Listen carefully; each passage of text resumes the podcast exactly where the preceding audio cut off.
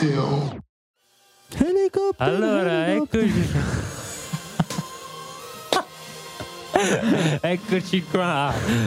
Per Eh, una raga, nuova- Instagram è per Instagram. un nuovo È colpa di Instagram. per un nuovo episodio del Cocktail Podcast. Iniziamo subito così alla Eh, mi sa- grande. Mi sa che si è rovesciato il cocktail. Si è rovesciato o qualcuno se ne è bevuto uno di troppo, diciamo così. Eh, capita.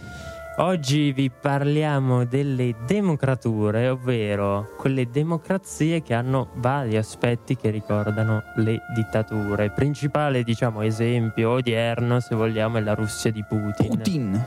O il nostro caro amico Viktor Orban del- dell'Ungheria. Detto anche Orbano per gli amici di Asti. Detto Attola per gli amici di Diego Batantuono. Grandi, grandi. E cosa vuol dire esattamente democratura? La democratura è un regime politico improntato alle regole della democrazia, ma ispirato nei comportamenti a, una- a un regime autoritario. Il buon Edoardo Galeano, un eh, filosofo... Fratello di Adriano. Esatto. Azza, non lo Un sapevo. buon filosofo politico coniò la parola democratura per descrivere la eh, convivenza di elementi democratici e autoritari all'interno di un modello che potremmo definire come democrazia ristretta o dittatura costituzionale. E eh, Sembra molto radio radicale sta roba. esatto. Buonasera. Questa è radio Buonasera, questa è Radio Radiale. Siamo proprio pronti. Ah, e sì, niente, sto questo è così. un po' l'argomento generale della nostra- del nostro episodio. E eh, non abbiamo tantissimo, devo dire, da dire perché abbiamo Anche perché trovato, non c'è un cazzo da dire. abbiamo cioè, trovato molto poco, però era un argomento che non ci dispiaceva. Sì, diciamo che. Beh, allora possiamo parlare di queste democrazie liberali comunque partendo da un presupposto, cioè che, come sappiamo, ormai ogni democrazia, dal dopoguerra ad oggi, è sostanzialmente disciplinata da una Costituzione, cioè, cioè una carta costituente che, è- che si riconosce come la legge fondamentale di ogni Stato. E di conseguenza però queste democrazie non liberali ma illiberali ehm, ormai hanno sì una costituzione ma che non viene utilizzata, cioè è tagliata fuori sostanzialmente dal gioco politico, si può dire, di questi stati. Sì, diciamo viene proprio calpestata in alcuni aspetti. Sì. Banalmente, se pensiamo alla libertà di espressione o di eh, libertà di informazione, quelle sono proprio le la libertà di stampa.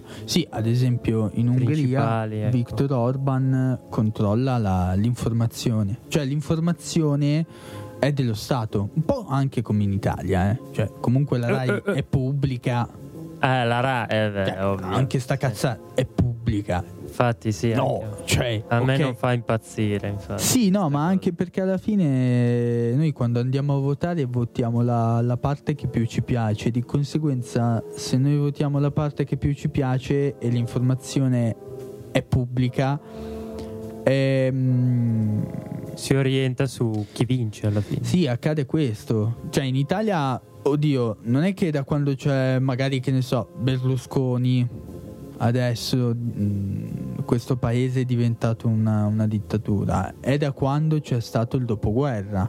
Molti eh, la democrazia italiana eh, la definivano una partitocrazia italiana e non una democrazia, perché era tutto in mano ai partiti. Sì, sì. Eh, cioè, anche noi comunque in Italia abbiamo le nostre belle situazioni, so, Sì, noi che riusciamo sempre a creare quei regimi un po' ibridi eh, tra la, la democrazia, prima col fascismo che era una dittatura tutta sua Eh, particolare. però, ecco, vedi, ad esempio, cioè anche lì. Molti dicono, ah, il fascismo è una dittatura, d'accordo, ma se fosse stata veramente una dittatura, cioè adesso non dico, non faccio revisionismo, però Benito Mussolini, sopra di Benito Mussolini c'era il re. No, infatti per quello viene detto il totalitarismo imperfetto. Cioè, all'epoca comunque c'era ancora la monarchia, si chiamava Sì, ancora sì, Regno infatti. d'Italia. Quindi, eh, non so, la vedo molto come una... È una caratteristica che abbiamo un po' noi, quella di Sì.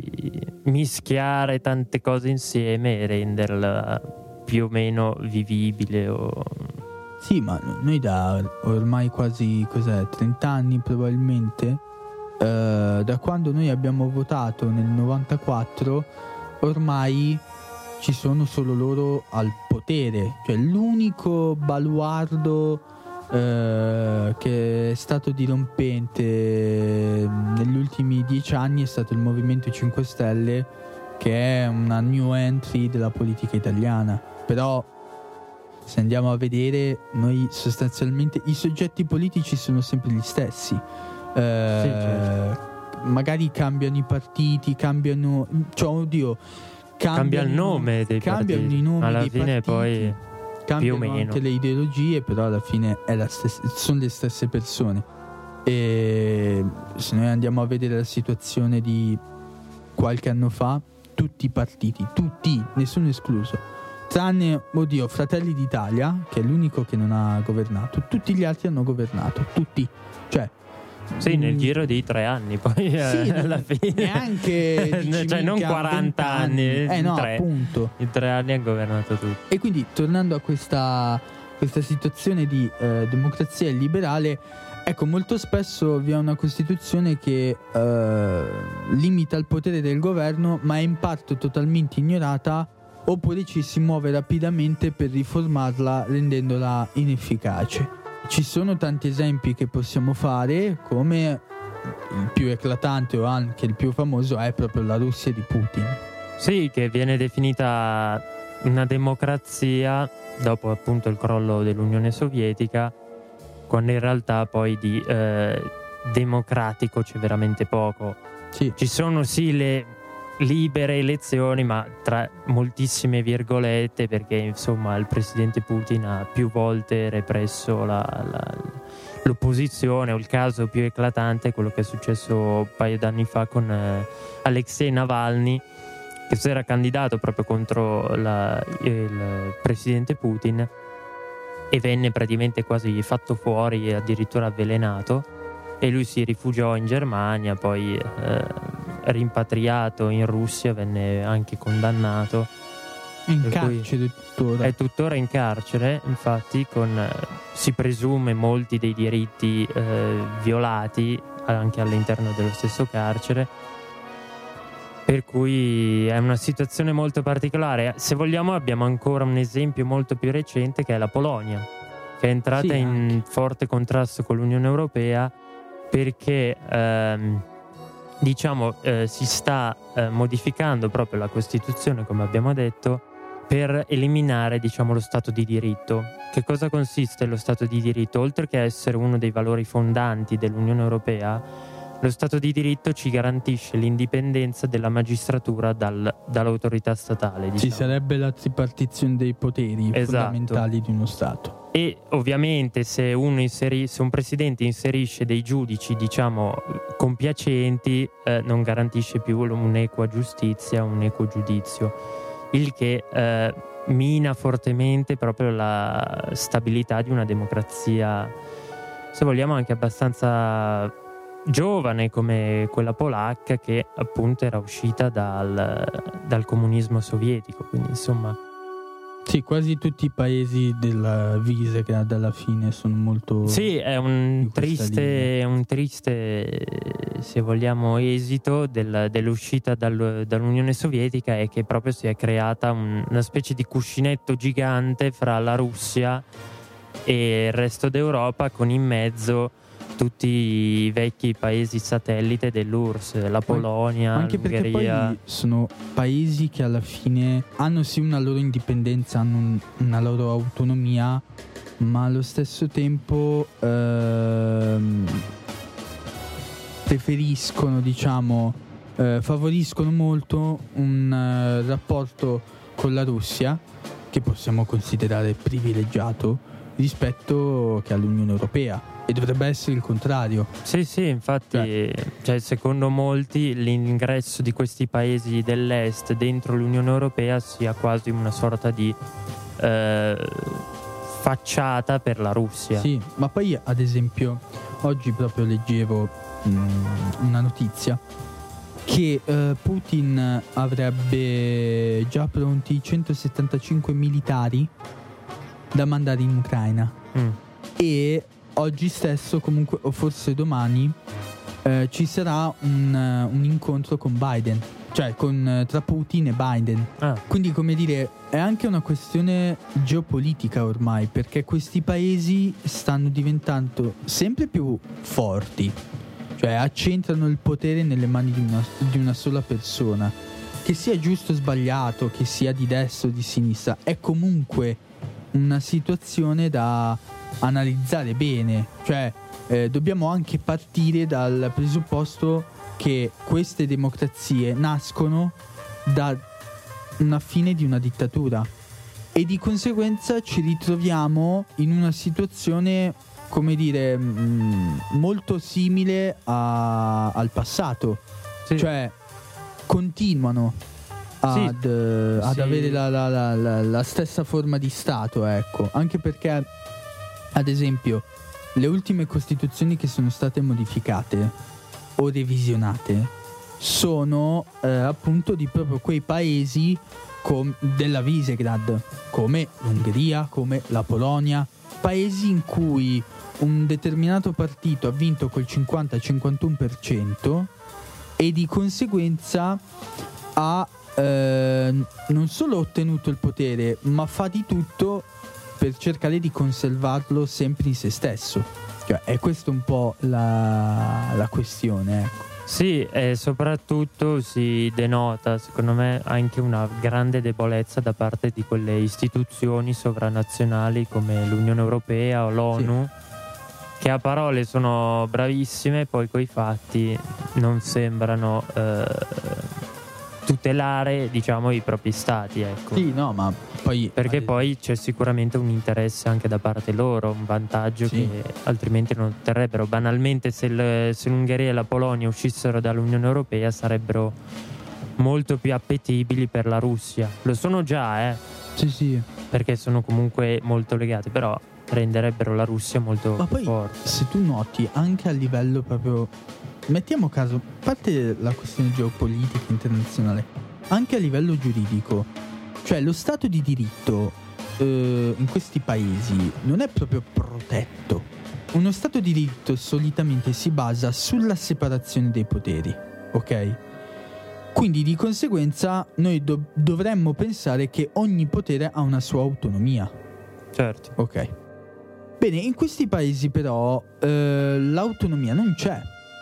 Nel senso che hanno sempre, eh, sempre eh, preferito magari un presidenzialismo, un semipresidenzialismo e di conseguenza accentrare il potere solo su un personaggio politico determinava un fallimento dello Stato di diritto, ma già dall'inizio, cioè eh, dopo gli anni 90, quello che è accaduto è questo, cioè che questi paesi dovevano ricostruirsi a livello economico, a livello politico, a livello legislativo anche magari. Sì, sì, dovevano rifar tutto. Eh, sì, cioè non è accaduto nulla di questo, nulla di tutto ciò. E secondo me tra qualche anno accadrà anche nei paesi baltici.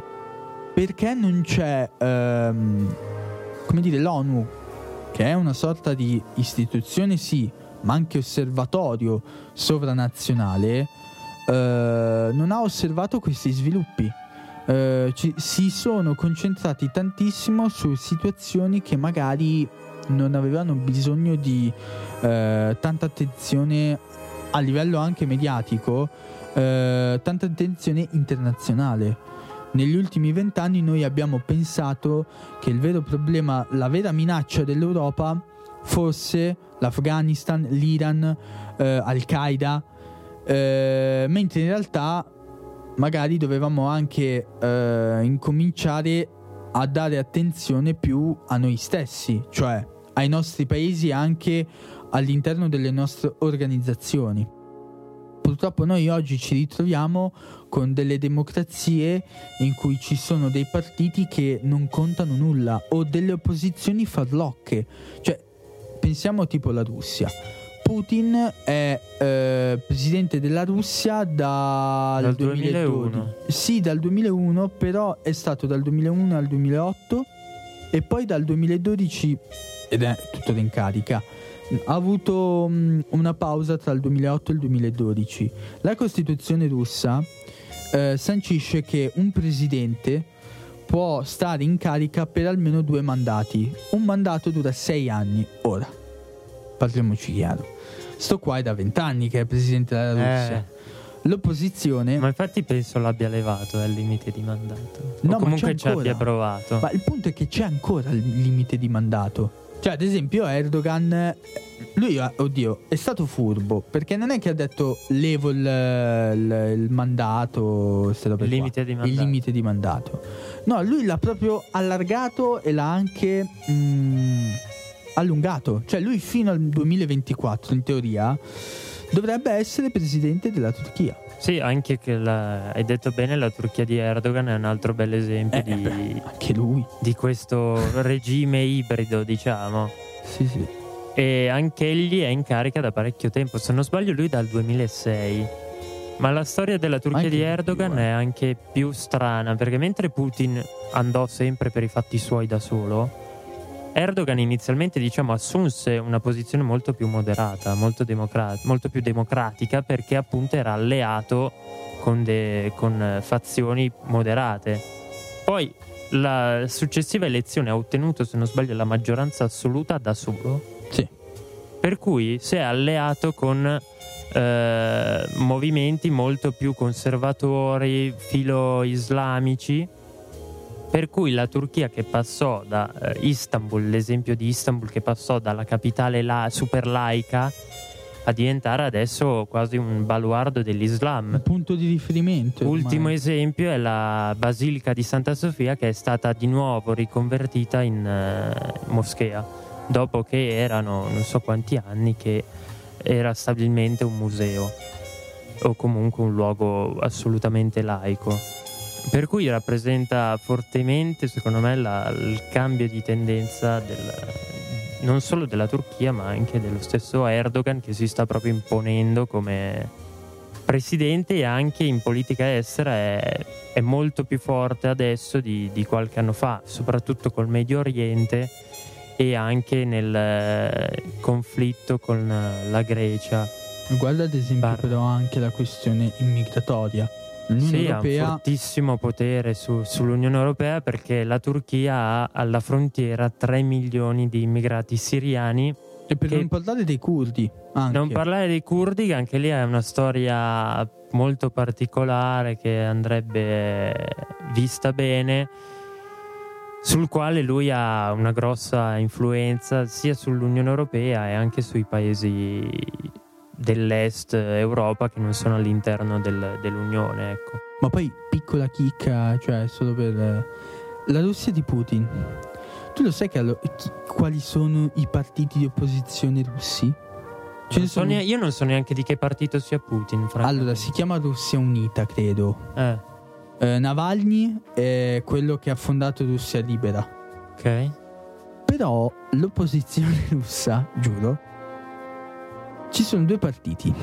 Gruppo misto. No, no, eh, quale gruppo misto? No, c'è un partito che si chiama tipo eh, Partito Libertà e Democrazia Russa, una roba del Eh. genere.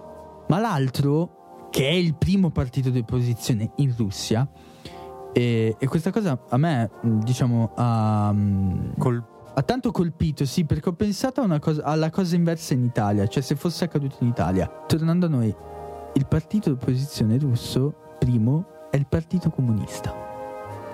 cioè, adesso, tu pensi... Ritorna alle origini. Bellissimo, cazzo. Cioè, tu pensa se invece in Italia, no, avessimo avuto, eh, che ne so, da noi c'è stato il fascismo, ok? Sì. Il primo partito di opposizione da noi, sì, è Fratelli d'Italia, che Eh. è di destra. Ok, sì. Però pensa se ci fosse un partito moderato che avesse il 70-80% dei voti del, del popolo italiano. Mm. Cioè, io quello che penso è, minchia, verrebbero trattati come degli sfigati. Cioè, capito? Nel senso, Sì, sembrano, cioè vogliono ritentarci, ma non sì, assurdo. Eh, E comunque oh, 160 hanno 160.000 iscritti, il Partito Comunista Russo, Ah, e eh, hanno preso circa il 5% alle ultime elezioni parlamentari e loro stessi le hanno contestate dicendo che era una elezione falsata, brogli elettorali. Loro che sono esperti di elezioni Eh, falsate. Vabbè, 90 anni non così. cioè, di, di cosa stiamo parlando, veramente? Ma poi io ho questa domanda che secondo me tu mi puoi rispondere. Secondo te, Vai. in Italia, Mm. Eh, non dico un pericolo, perché può accadere di tutto, però un tipo di situazione così può manifestarsi in un paese come l'Italia, eh? Tu dici, c'è un paese, c'è, non so, un nuovo partito fascista che va all'opposizione e poi possa... Cioè, no, tipo, ti faccio un esempio. Putin, la Russia di Putin, la, mm, che ne so, anche l'Ungheria di Orban. Mm. C'è Giorgia Meloni che ehm, ha tanti rapporti con Orban. Sì. Ok? Cioè, secondo te, quello che ha fatto Orban in Ungheria, anche a livello costituzionale proprio, può farlo la Meloni a livello costituzionale in Italia? Cioè, ci può Ah, riuscire? Assolutamente sì. Assolutamente. Secondo me è molto più possibile oggi che 50 anni fa o quando ci riuscì Mussolini. Cioè, molto, ci sono molti più mezzi oggi per farlo che un secolo fa, ma assolutamente. Soprattutto penso al controllo della comunicazione. Adesso è pazzesco rispetto a un secolo fa o 50 anni fa. Oggi ci metti niente a banalmente la, la creazione delle fake news. Cioè puoi controllare molta una massa incredibile di persone diffoden- diffondendo informazioni false e molto più credibili. Perché, ad esempio, io penso Salvini eh, ha subito un po' una sorta di trasformazione, cioè è diventato moderato. Sì, secondo me la- lo hanno anche un po' costretto. Eh. Eh sì, no, ma poi la Lega obiettivamente adesso è un partito un po' spaccato, cioè da una Sì, parte sì, sì, ci sono quelli che sono pro Draghi, altri invece che vorrebbero tornare un po' alla Lega Nord, e altri ancora invece che vedono in Salvini come un traditore perché si sta, eh, sta stringendo troppo le mani a una parte moderata della destra italiana che effettivamente non ha più appeal sul- sull'elettorato.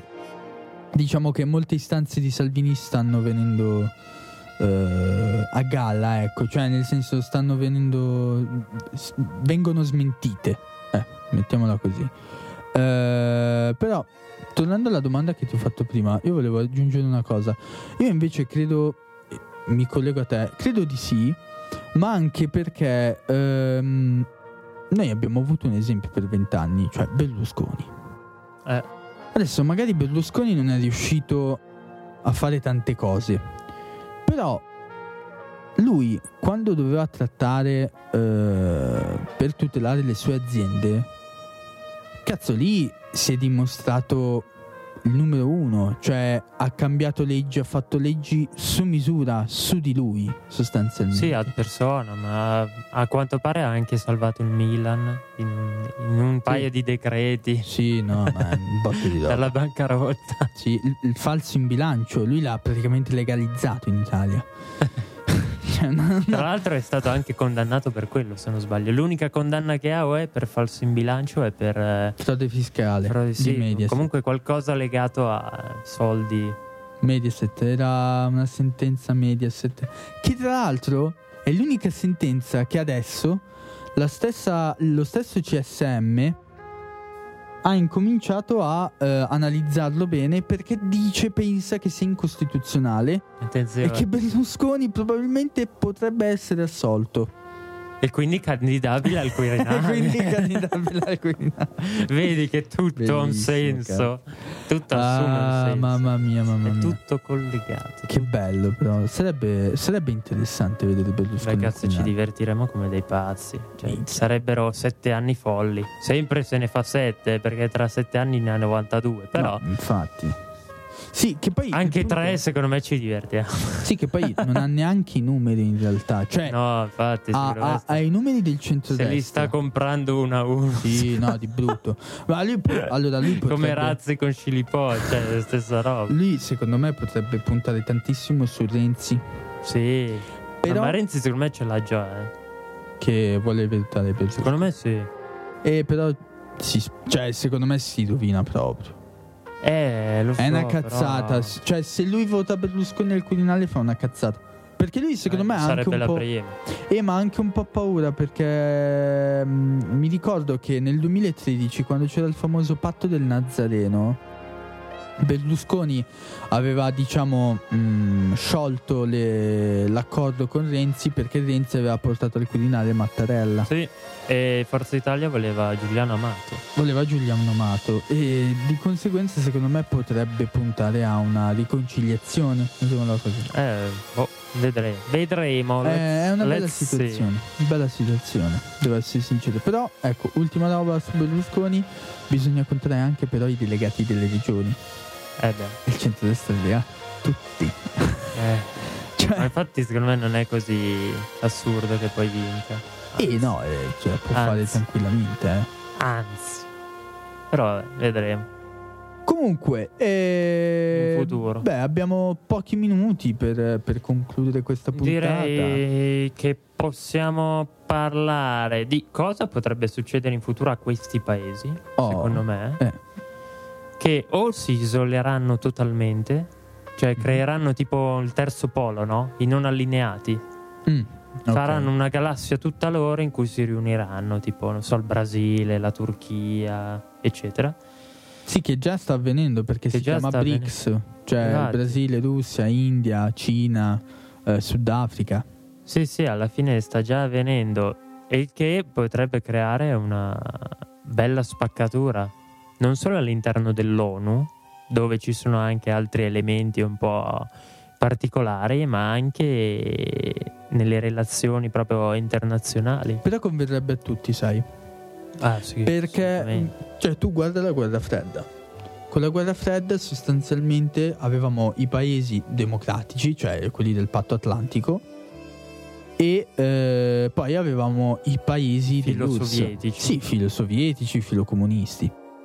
Cioè, da questo punto di vista, ehm, si poteva, cioè il commercio era sempre vivo, perché alla fine c'erano un acquirente e un venditore. Esatto. No, poi la competi- che ti creavi la competizione. E c'era competizione, per c'era cui concorrenza. Adesso avevi non- il pretesto per fare un sacco di cose. Sì, adesso non c'è più concorrenza. Cioè, nel senso, oggi purtroppo la globalizzazione ha distrutto Sì. sostanzialmente tutti. Le dinamiche nazionali. Sì, non, non esistono più, quindi probabilmente può essere anche un po' un toccasana a livello politico. Potremmo tornare al 1946. Bello, in bello. pochi anni. bello, mi piace. Che avrebbe tanti vantaggi, ma anche tanti svantaggi. Speriamo che non ci sia una guerra, l'unica No, cosa è quella. No, secondo me no, quello no. Non conviene a nessuno. Beh, oddio.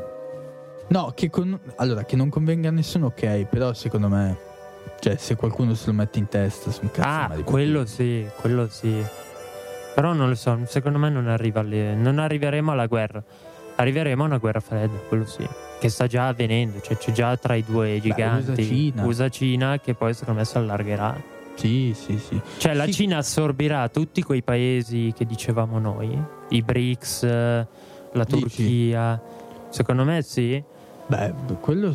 oh, Ma sai perché? Soprattutto perché mentre l'URSS diceva voi o diventate comunisti o no, la Cina dice voi governatevi come volete. L'importante è che siate fedeli a noi, che economicamente eh, ci facciate entrare nelle vostre economie. Cioè, allora interessa il lato economico, non tanto quello politico. Sì, no, quello è vero. Del- della politica allora Per cui la Cina, secondo me, ha un'enorme possibilità di azione, molto di più dell'Unione Sovietica. Perché Quello l'Unione sicuro. Sovietica poneva come condizione che, voi, che il regime diventasse comunista. Cuba, tutti quanti, il Vietnam, tutti. Sì, diciamo che voleva un po' competere a livello di egemonia. Sì, voleva, poneva il- la, la- la competizione sul piano ideologico.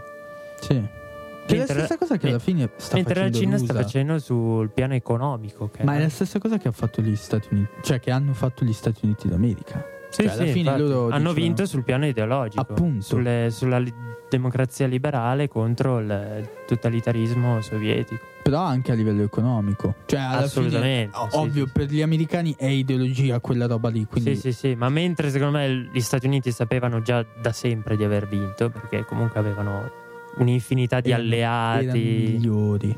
avevano una potenza economica incredibile. Secondo me con la Cina è molto più pericoloso, ecco, per Sì. gli Stati Uniti. Beh, ma la Russia ha avuto anche, secondo me, la sfortuna di avere un presidente un po' come Stalin. Che ha industrializzato la Russia, al Sì, punto sì, che però è era stato- comunque povera, perché con la concezione che il comunismo dovesse essere uguale per tutti, e alla fine è rimasta quella del 1917. Sì, ha fatto un'enorme fatica a progredire, soprattutto un'enorme dispen- di perdita di vite paurose. Se non Sì. sbaglio, nelle politiche agricole di Stalin persero la vita 30 milioni di persone. Sì, sì, sì, ma c'è un libro, c'è un saggio, si chiama Il Grande Terrore e racconta tutte le, diciamo, le malefatte di Stalin. Ma se tu pensi che in Russia, e con questa concludiamo, in Russia, eh, quando arrivarono i nazisti, alcuni eh, contadini dei campi russi di Stalingrado e tante altre città eh, diedero il benvenuto ai nazisti. Sì, Una volta che però Beh, i russi come- avevano cacciato i nazisti, questi i contadini, cioè non è che stiamo parlando di gente che ha preso le armi e ha combattuto, di contadini, persone normalissime, sono stati uccisi, tutti, nessuno escluso. sì, sì, sì. Cioè- Lo stesso avvenne un po' come con Napoleone e la Russia zarista, cioè Sì. quando Napoleone arrivò quasi a Mosca, ah no, arrivò a Mosca, cioè venne quasi accolto come il liberatore. Sì, Poi ci fu una forte propaganda, diciamo, zarista una che resistenza. diciamo. esatto, pose le basi della resistenza russa. E poi avvenne la stessa cosa con i nazisti, ecco, diciamo. Per cui la storia si ripete e si ripeterà. Eh, l'unica, lezione- l'unica cosa che insegna la storia, possiamo dire, è non combattere la Russia. Quello esatto. Quello, quello è vero. Almeno che non lo faccia dall'alto qualcuno. Ma via terra mai. mai mai. Bene, allora possiamo concludere qua la nostra puntata sulle democrazie liberali o anche sulle democrature o la democrazia vuota o la pseudodemocrazia o democrazia o regime ibrido. Ci vediamo alla prossima eh, ci vediamo che cazzo dico. Ci sentiamo alla prossima puntata, bella lì. Ciao a tutti. Ciao. Ciao.